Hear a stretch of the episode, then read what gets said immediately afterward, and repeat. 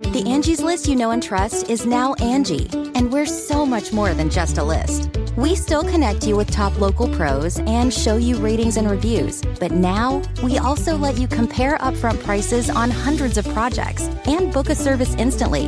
We can even handle the rest of your project from start to finish. So remember, Angie's List is now Angie, and we're here to get your job done right. Get started at Angie dot com. That's A N G I, or download the app today. I'm hoping the Big Ten has to modify their system for us. Probably like getting grade ten sandpaper rubbed on your face every day. I mean, we say it all the time, whether, you know, there's two types of turds, you're a sinker or you're a floater, but you're still a turd, right? I mean, um, we're, we're, we are about players and players playing the plays and not necessarily the plays.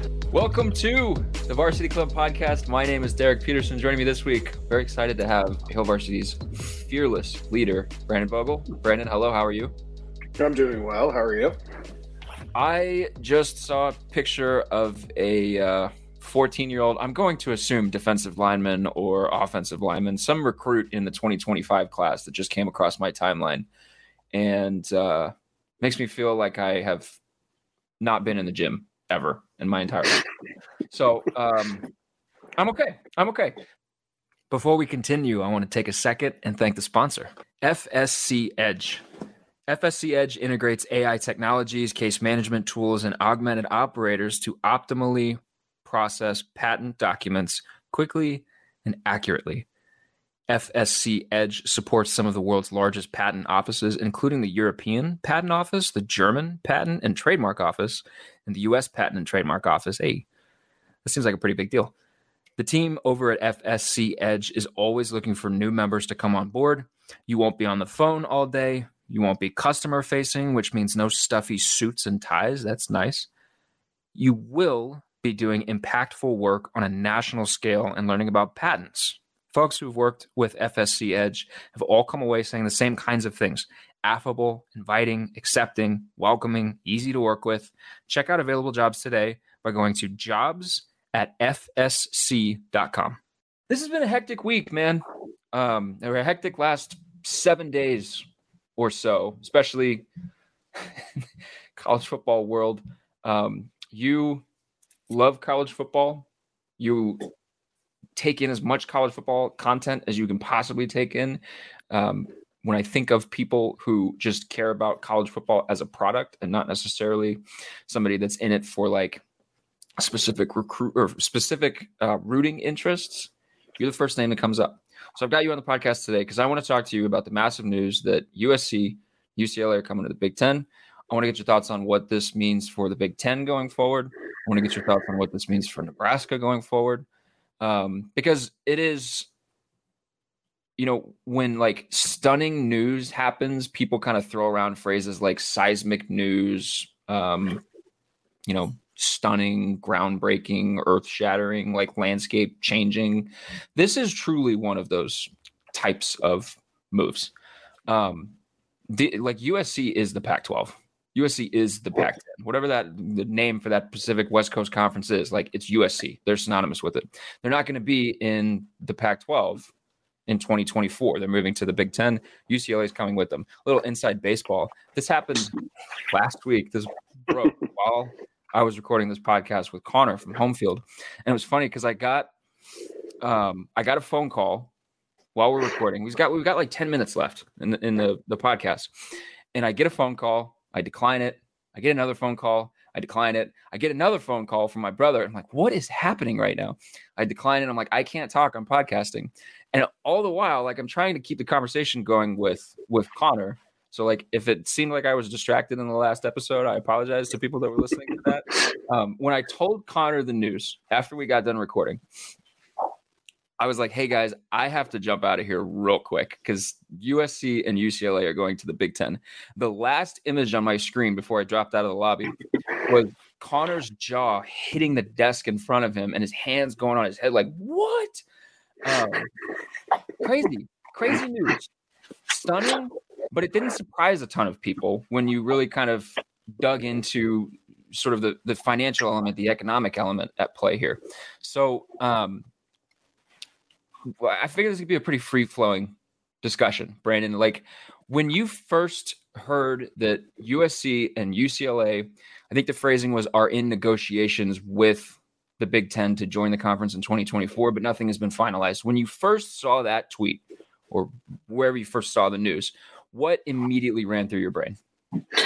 Um, I was on my last day of vacation, actually driving back, well, riding at the time when I saw the tweet um, from Florida.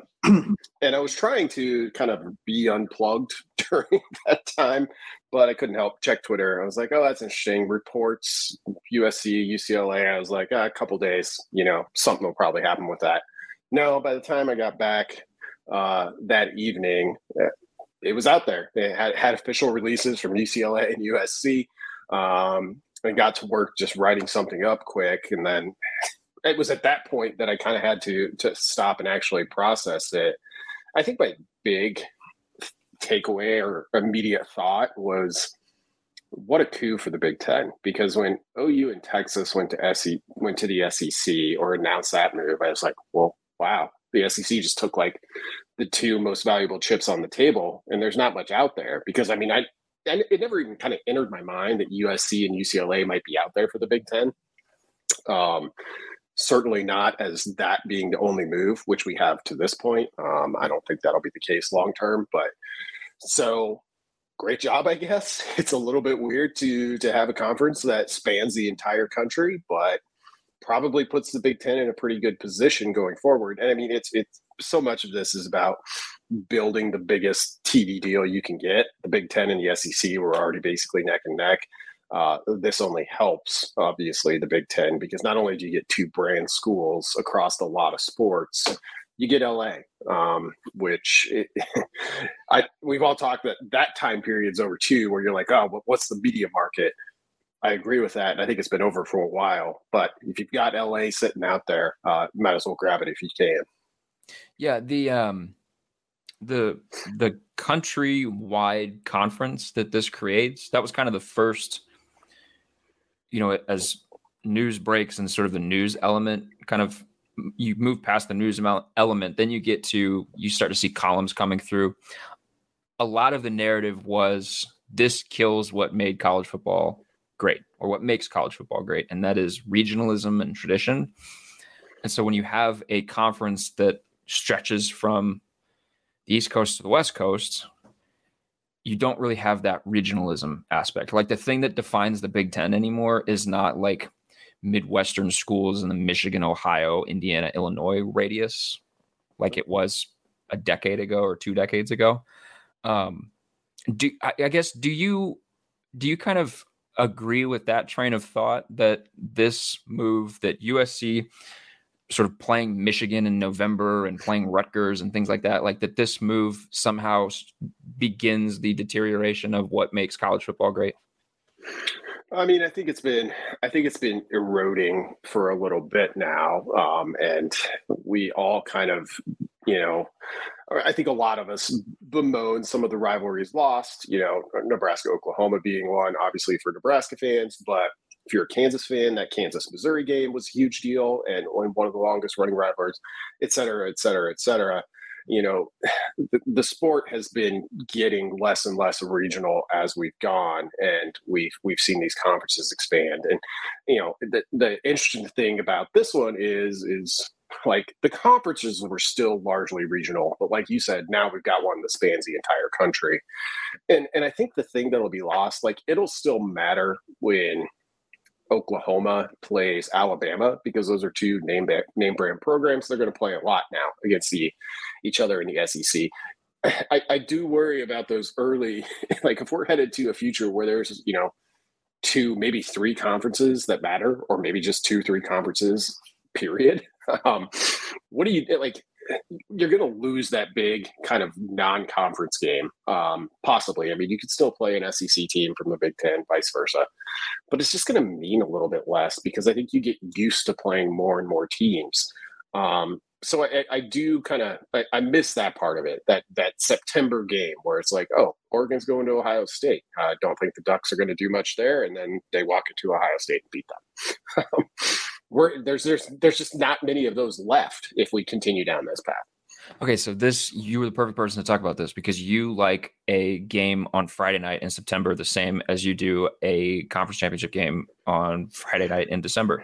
So if you can, if you could pick between, well, like one of the things that has been floated is a Pac twelve A C C partnership where the conferences don't dissolve, but like the winner of the Pac twelve, instead of playing in a Pac twelve championship game, would play the winner of the A C C in like a dual conference championship game. So let's say you could have, and, and I would assume that if that scenario comes to pass, Oregon and Washington are remaining in the Pac twelve. So let's just say you could have a non-conference game September seventeenth between Oregon and Clemson in Death Valley, or you could have a December conference championship game with a trophy on the line between Oregon and Clemson in, I don't know, some big N F L stadium that's like not, that doesn't have a home field element.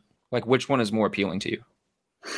Probably still the non-conference game because it's what I'm used to and I'm old. Um, so I'll, I'll take that. I'll take that September game. Um, I mean, the idea of a Pac twelve A C C bi-coastal alliance is is an interesting one, you know. And most cases with those two conferences, at least in the past, you're dealing with two likely playoff teams there. Uh, so I do wonder, uh, you know, is it a situation where both of them are going to get in anyway? Isn't it an elimination game? You know, you'll have both scenarios, I think. I, I just hope they put it in the Rose Bowl and say, what do you think about that, Big Ten?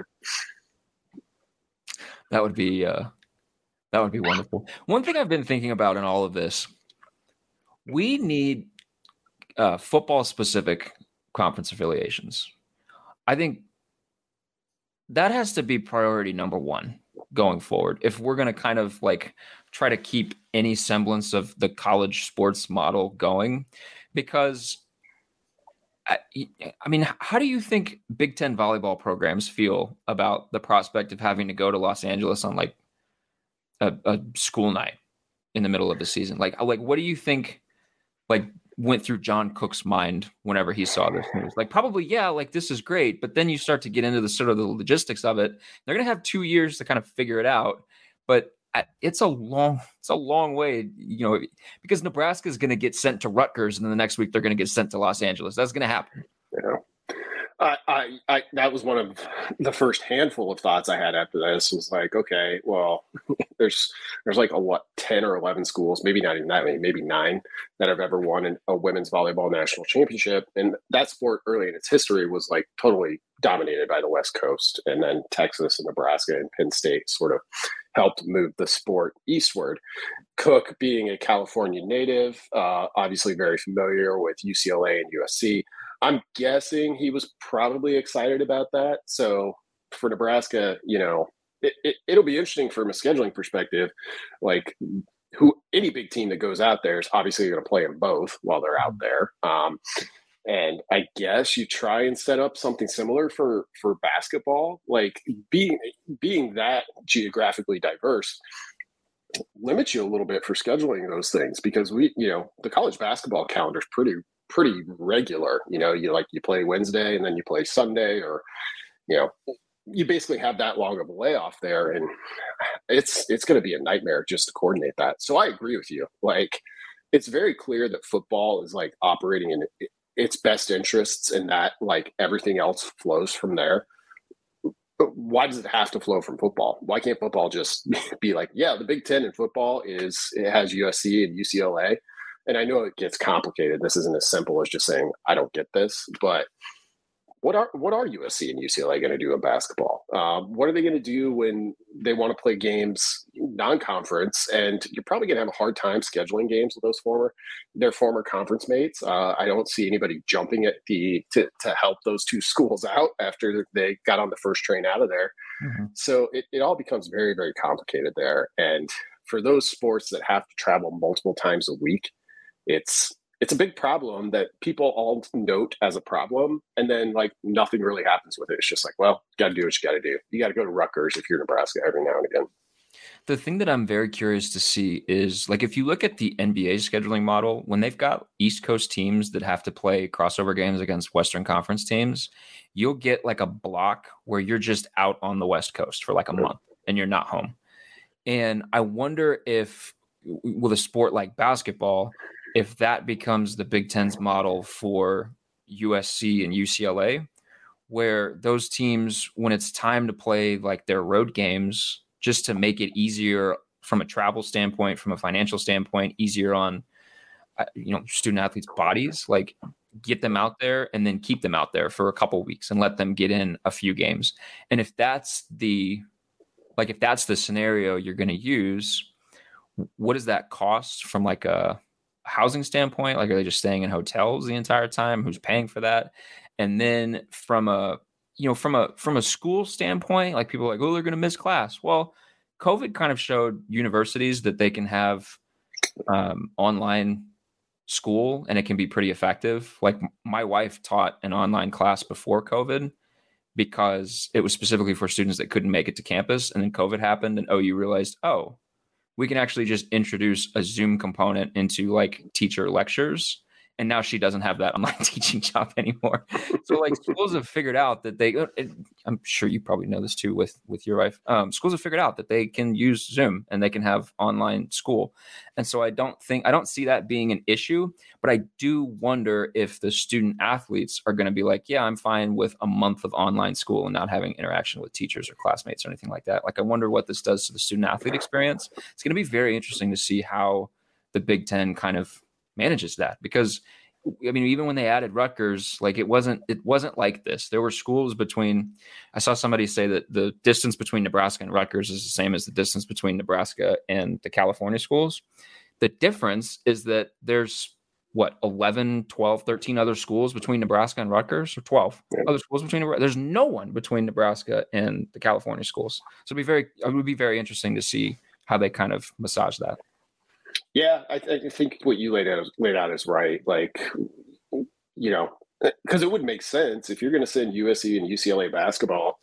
Well, you're going to have to because it's their conference in two years. Um, like, it would be the most efficient probably uh, to keep them out there for two weeks. Where do they stay? I don't know. Um, like you mentioned, is it all hotels? Like, where are they practicing every day? All of those things, and then let them be back for two weeks. But you know. Even with the ability to to go to your courses uh, for those two weeks you're on the road, like what a weird college experience that would be. You'd be like, yeah, every two weeks I'm just I'm I'm not here. I'm not on campus. I'm gone. Um, and I, you know, it's it's possible. I I think there's there's not much that can be done about it now, but that does feel like something that's that feels like a little bit of a loss to me. You know, if I were a person that age looking to go to college. Um, I'd be excited about pieces of the, the Big Ten if if I were a U C L A, you know, basketball player, baseball player. Uh, but that part of it would bother me if that ends up, you know, ends up being how they have to approach this. And the other problem that poses is if you have the L A schools on a, like a two week, three week road trip, just in order to balance their schedule, they're going to play a bunch of home games consecutively. Yeah. They're going to be at home a bunch. That is an advantage. That is a scheduling advantage for them.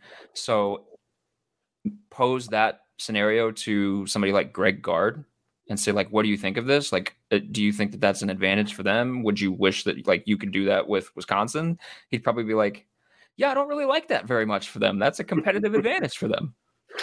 Yeah, that's that's a good point. But I would say, you know, because I've thought about this a little bit and I hadn't thought about it in that that way. So maybe we can talk it through a little bit. Um Yeah, getting that two-week home stretch is is nice, but is it harder to be on the road for two weeks? Because those teams you're playing at home, those Big Ten games, like it's, okay, Ohio State and Michigan come out and they play, you know, Michigan plays U C L A, U S C plays Ohio State. Two nights later, they just flip-flop. So Michigan and Ohio State are out there for four days, and then they get to go back home. Um You know what I'm saying? Like, it's just, yeah. it it's easier for a Big Ten team to just kind of like pop out there and be like, well, we got to go do our California thing.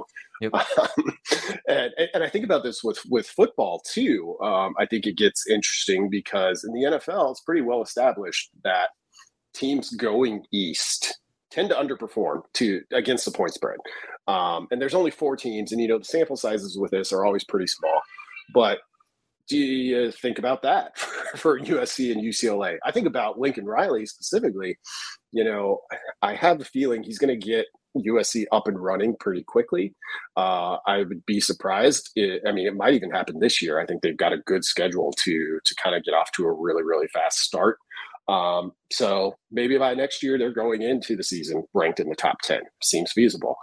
Then you got to go to that. Yeah, then you got to switch to the Big Ten. And I mean, you wrote about this specifically in one of our one of our yearbooks. You know, having watched that firsthand, all of it. It was basically when I started on the Nebraska beat, watching Nebraska's tra- transition to the Big Ten. Like, there are some things that are just different. So U S C and U C L A are going to get paid big time. It was a smart move for their individual security in the future, but there are competition pieces of this that I think are uniquely challenging for those schools that are the most remote. Yeah. And that, that um, Big Ten, ten years later piece that I wrote for the yearbook, that was when my brain immediately went, because I was thinking about some of the quotes that were in there, um, where somebody told me that, I can't remember who it was, but somebody told me, like, take Wisconsin and put them in the Big twelve and they're probably going to be okay, but there are going to be some matchups that they struggle with. That's what's going to happen with U S C, I think. Like, it seems more likely to me than not that Lincoln Riley's offense will be closer to Ohio State than it will be to, I don't know, like Purdue. Um, but also, like, if there's going to be some matchups that are going to take time for them, um, specifically at the line of scrimmage. But this is definitely one of those situations where it was fire first, aim second. Yeah. And it was such because the reporting that has come out after the fact is that U S C and U C L A, as full members of the Big Ten, could get one hundred million dollars a year payouts from the Big Ten's next media rights deal. Yeah. So every team would be getting one hundred million dollars a year. That's a lot of money. Yeah. That is going to help Nebraska a ton. Yeah. I, I, I think so. I, you know, I look at this, you, you mentioned off the top, you know, what does this mean for Nebraska? And from a football perspective, you know, it doesn't make things any easier for them, certainly, um, because U S C, I think you can realistically expect them to come in at a spot higher than whatever Nebraska is able to get to over the past two years or the next two years. And we know where they're at now. It's nowhere near they want to be, near where they want to be in the conference pecking order. Um, U C L A, who knows, you could maybe put them equivalent with Nebraska. So if you look at this from a perspective of, okay, Nebraska's got to jump X number of teams, however number of teams you think that is. But certainly, you know, Ohio State's at the top, and then you've got Penn State, Michigan, Iowa, Wisconsin, um, a lot of teams Nebraska hasn't beaten in a while, sort of in there in the middle, you know, the Minnesotas, the Purdues, uh, Northwestern, et cetera. Like, Nebraska's in that group right now in terms of their football performance over the past five, six years. Uh, where do U S C and U C L A slot in two years from now? Uh, it's just, you know, it, for a program like Nebraska that's trying to get back there, you just got two new hills to climb, I think. Um, one of them may be really steep. Uh, one of them may, may not be that steep or may not be there at all. But I, that's that's kind of my approach to how I view this from Nebraska's perspective in terms of what it means for their football program starting in two years. For the on-field component, I agree with you. But from all of this stuff that helps the on-field component, I feel like Nebraska did really well here. Because, so here's a, here's a question for you. If Nebraska had been getting one hundred million dollars a year right now in its media rights payouts instead of like sixty or whatever it was, do you think that Trev Alberts would have been as financially health conscious with Scott Frost's buyout as he was? No, probably not. Um, and you know, we, we have to remember that, and I forget the exact year that they finally became fully vested in the Big Ten, but Nebraska has always been a pretty fiscally responsible athletics program. And that's what allowed it to say, okay, we're going to come into the Big Ten and get basically a partial share for X number of years. It was six, seven, eight years, something like six, that. Six years. It was six years. Yeah, six years. Okay. Um, and then, okay, now you're fully, you're getting a full payout now. Um, so that's good, but you still sacrificed a good amount of, of potential revenue, well, actual revenue uh, for that six-year span. So I think something like this, it does, it not only gives you more flexibility to to be, to worry less about buyouts, et cetera, et cetera. Uh, it also kind of ups the incentive to to be really, really aggressive. Yeah, definitely. Um, you, I mean, it, it, when when that kind of money is on the table and you are a, a program like Nebraska that has really been pretty, like you said, fiscally conservative, pretty health conscious with its finances. Um, they're certainly doing much better than U C L A is. I don't know if you saw the reports about U C L A potentially having to cut sports. Um, Nebraska has managed things well, and that has particularly been the case under Trev Alberts. Um, if you're getting this influx of cash, you know, you can be in a situation where you don't necessarily have to worry about a buyout if your coach is underperforming, where you can say, you know what, it's not good enough. We are getting a coach in here who's going to win.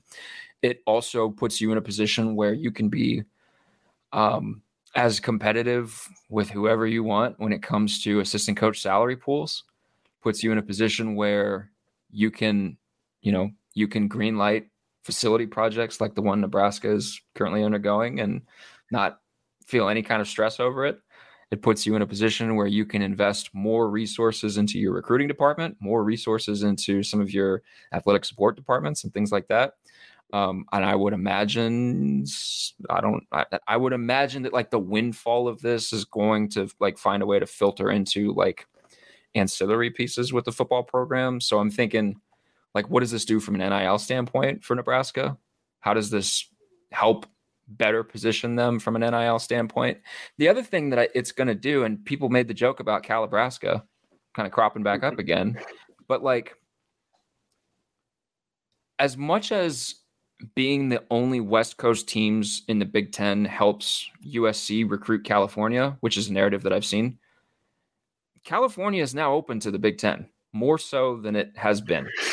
And Nebraska, I know it, it was a different staff, but Nebraska has done well in California. And now those California recruits, it doesn't it doesn't just have to be Ohio State. It doesn't just have to be U S C. They could go to a school like Michigan. They could go to a school like Nebraska if they if they gel with the coaching staff, if they gel with the the university, because we've seen time and time and time again, elite prospects get out here and they're like, oh, this is actually pretty cool. I didn't know that this is what it's like. So like from, from that standpoint, like I, there are a lot of pluses here for Nebraska.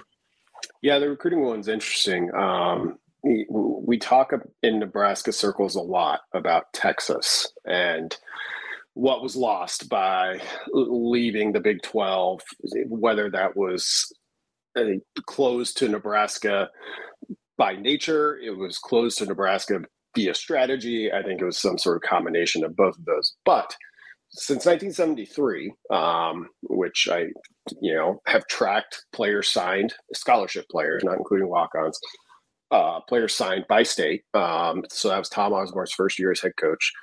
California and Texas over that span are virtually identical. I think Texas ha- has like a two-player lead over California during that time. And pre-Big twelve, so all of the Big Eight years from seventy-three to nineteen ninety-five, uh, Nebraska signed about two and a half Texans in every class and two and a half Californians in every class. So I do wonder, it was one of those things I thought about too. So, you know, there was a history of that that goes back way before Mark, Mike Riley. It was really, really concentrated under Mike Riley because that's where their connections were.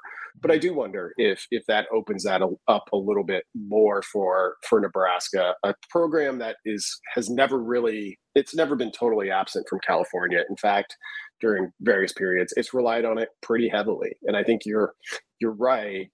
I do think it's a, a boost for U S C and U C L A and might help them keep some players home, which was a big topic before this move was announced, because California, you know, it was really rare to see a Clemson, uh, an Alabama, in, an Ohio State, even in California, as much as they have been in the recent past.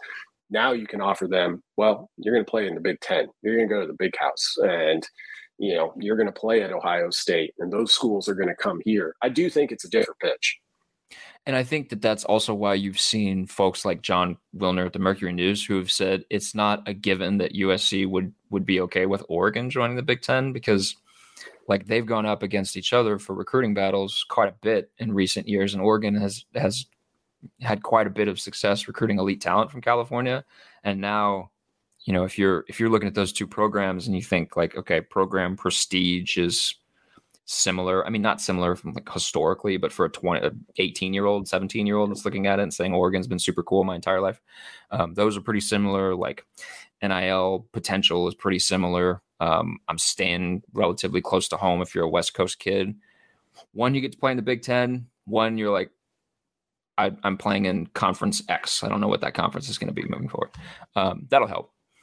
So, you know, it'll be, um, I, I feel like, I feel like Nebraska can do well, specifically if this staff that's in place now remains past this season. Like, I think that this staff can do well, because a lot of what you see coming out of California in terms of elite prospects are at the skill positions. Yeah, they really are. And I, you know, I would have to go back and look more specifically at it, but like the, the Californians that I remember, you know, as Huskers, that tended to be skill position players. Um, and I don't think that comes as a surprise. Um, I, I do have a question for you. I don't know if you buy into to Wilner's line of thinking there that, you know, U S C and U C L A might have an interest in blocking, say, in Oregon. But since you track traffic in Pac twelve circles currently, who are the two schools you think that are most likely could get into the Big Ten? Because I just have a hard time thinking that there's going to be a long period where it's just U S C and U C L A out there on an island in the Big Ten. But I also don't see any super easy no-brainer options for adding another team or two from that league.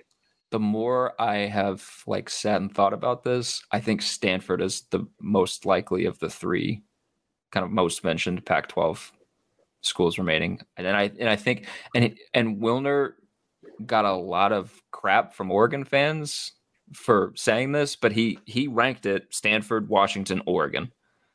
Stanford, because of Stanford's going to be very, very appealing to Big Ten presidents.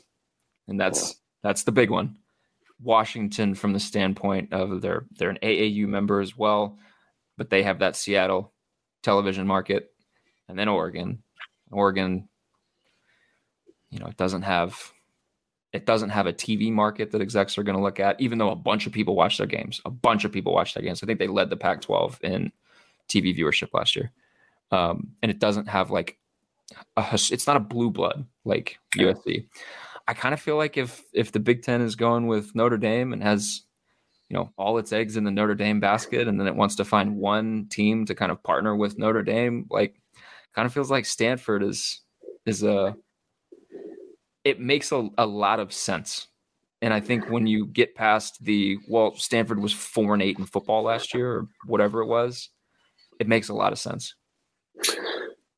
It, it does make a lot of sense. The only question I have then, if If Stanford is that, and I could definitely see the Big Ten making that play, because while, you know, we've talked about it's it's all about football first, like they obviously the prestige of Stanford is something the Big Ten would be super interested in.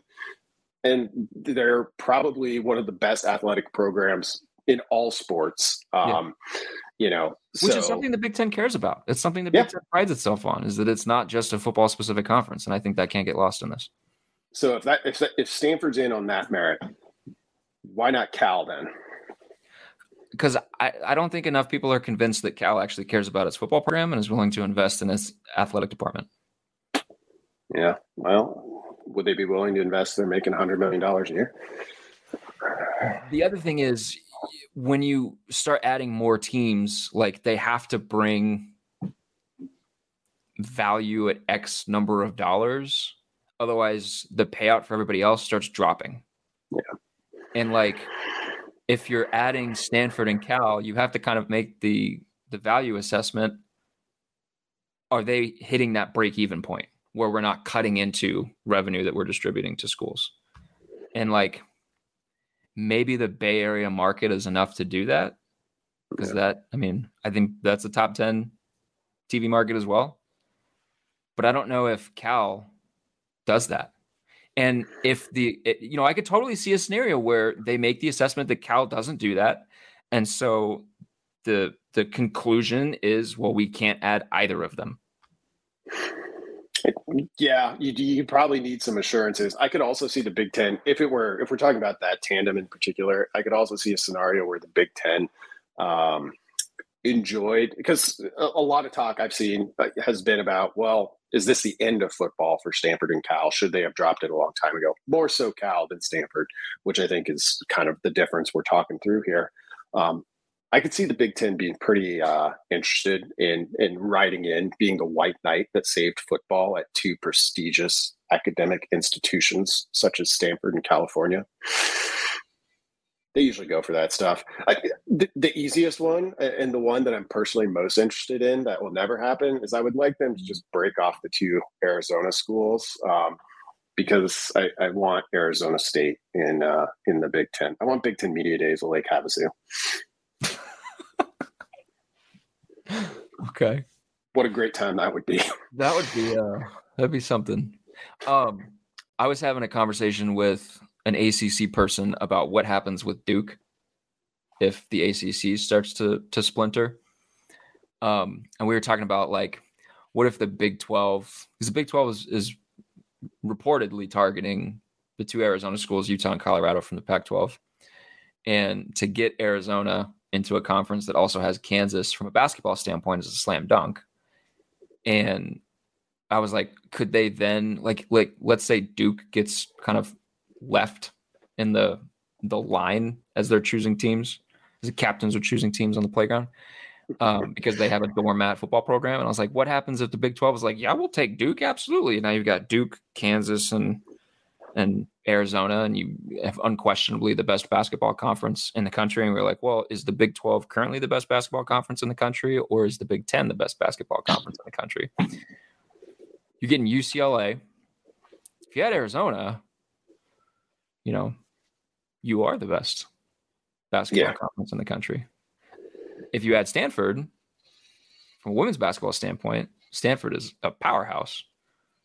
Um, what do you think of, like, another, like, Iowa State has long been mentioned as a Big Ten school, Kansas, Kansas State, some of the schools in, like, the Big twelve footprint. Do you think that the Big Ten goes after any of those? Or do you think the Big Ten is wholly interested on Notre Dame and then, I don't know, maybe trying to steal, like, North Carolina and Duke or something from the A C C?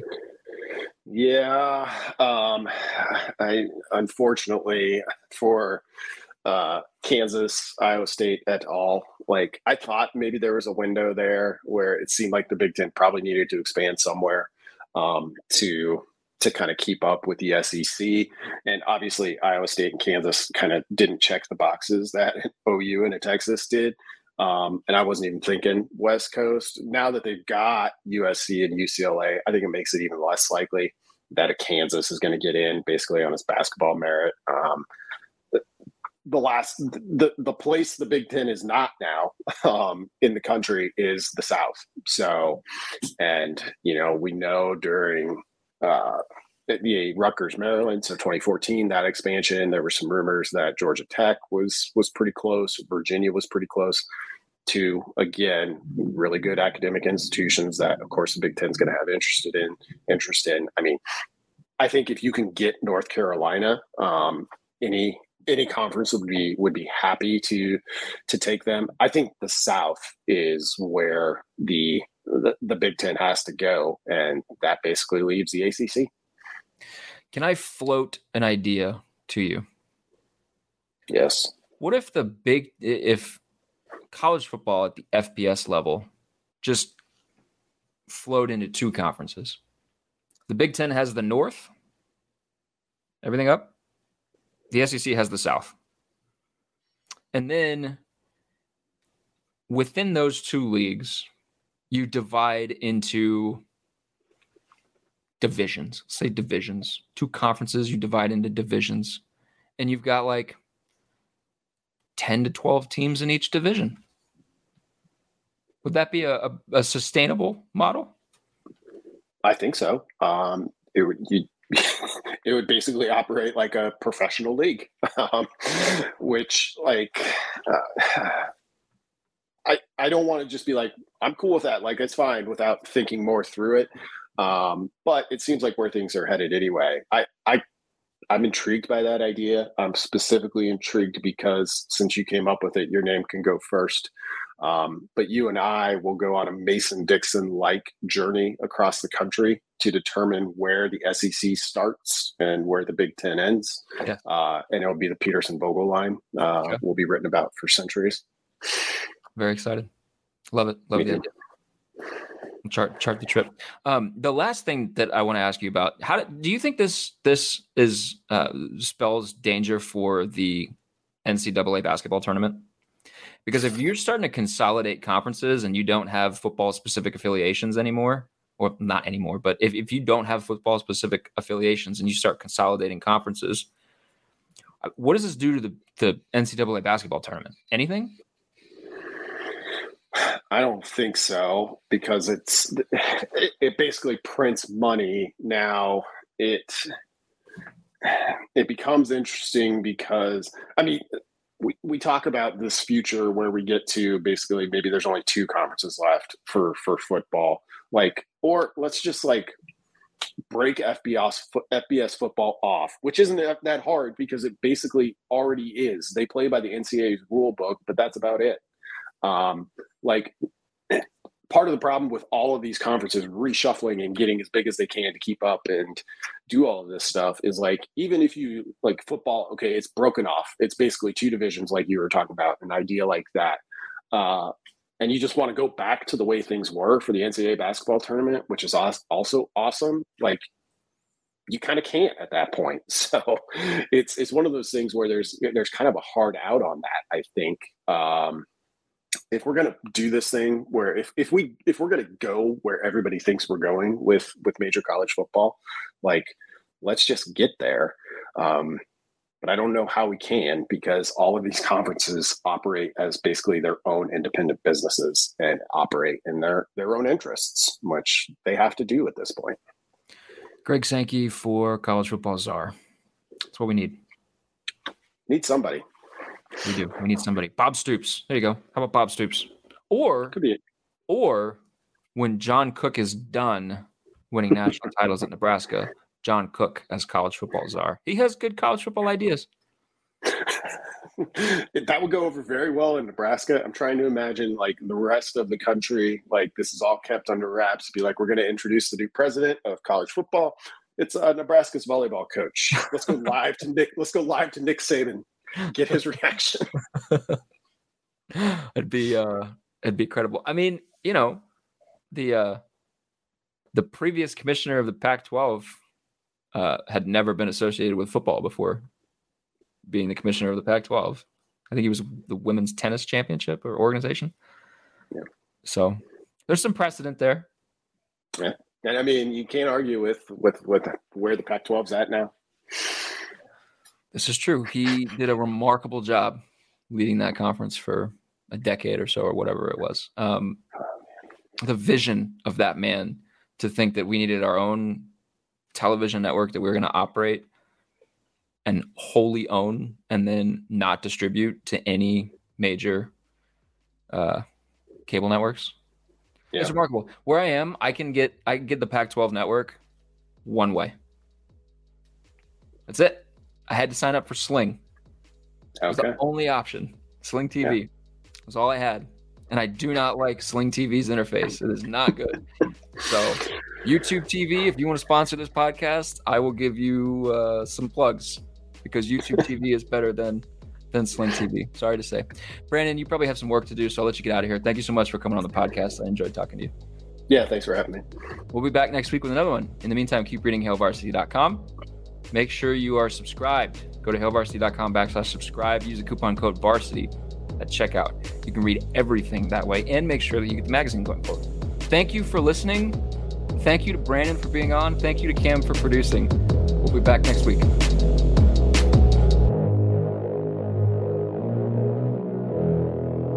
A Huda Media Production.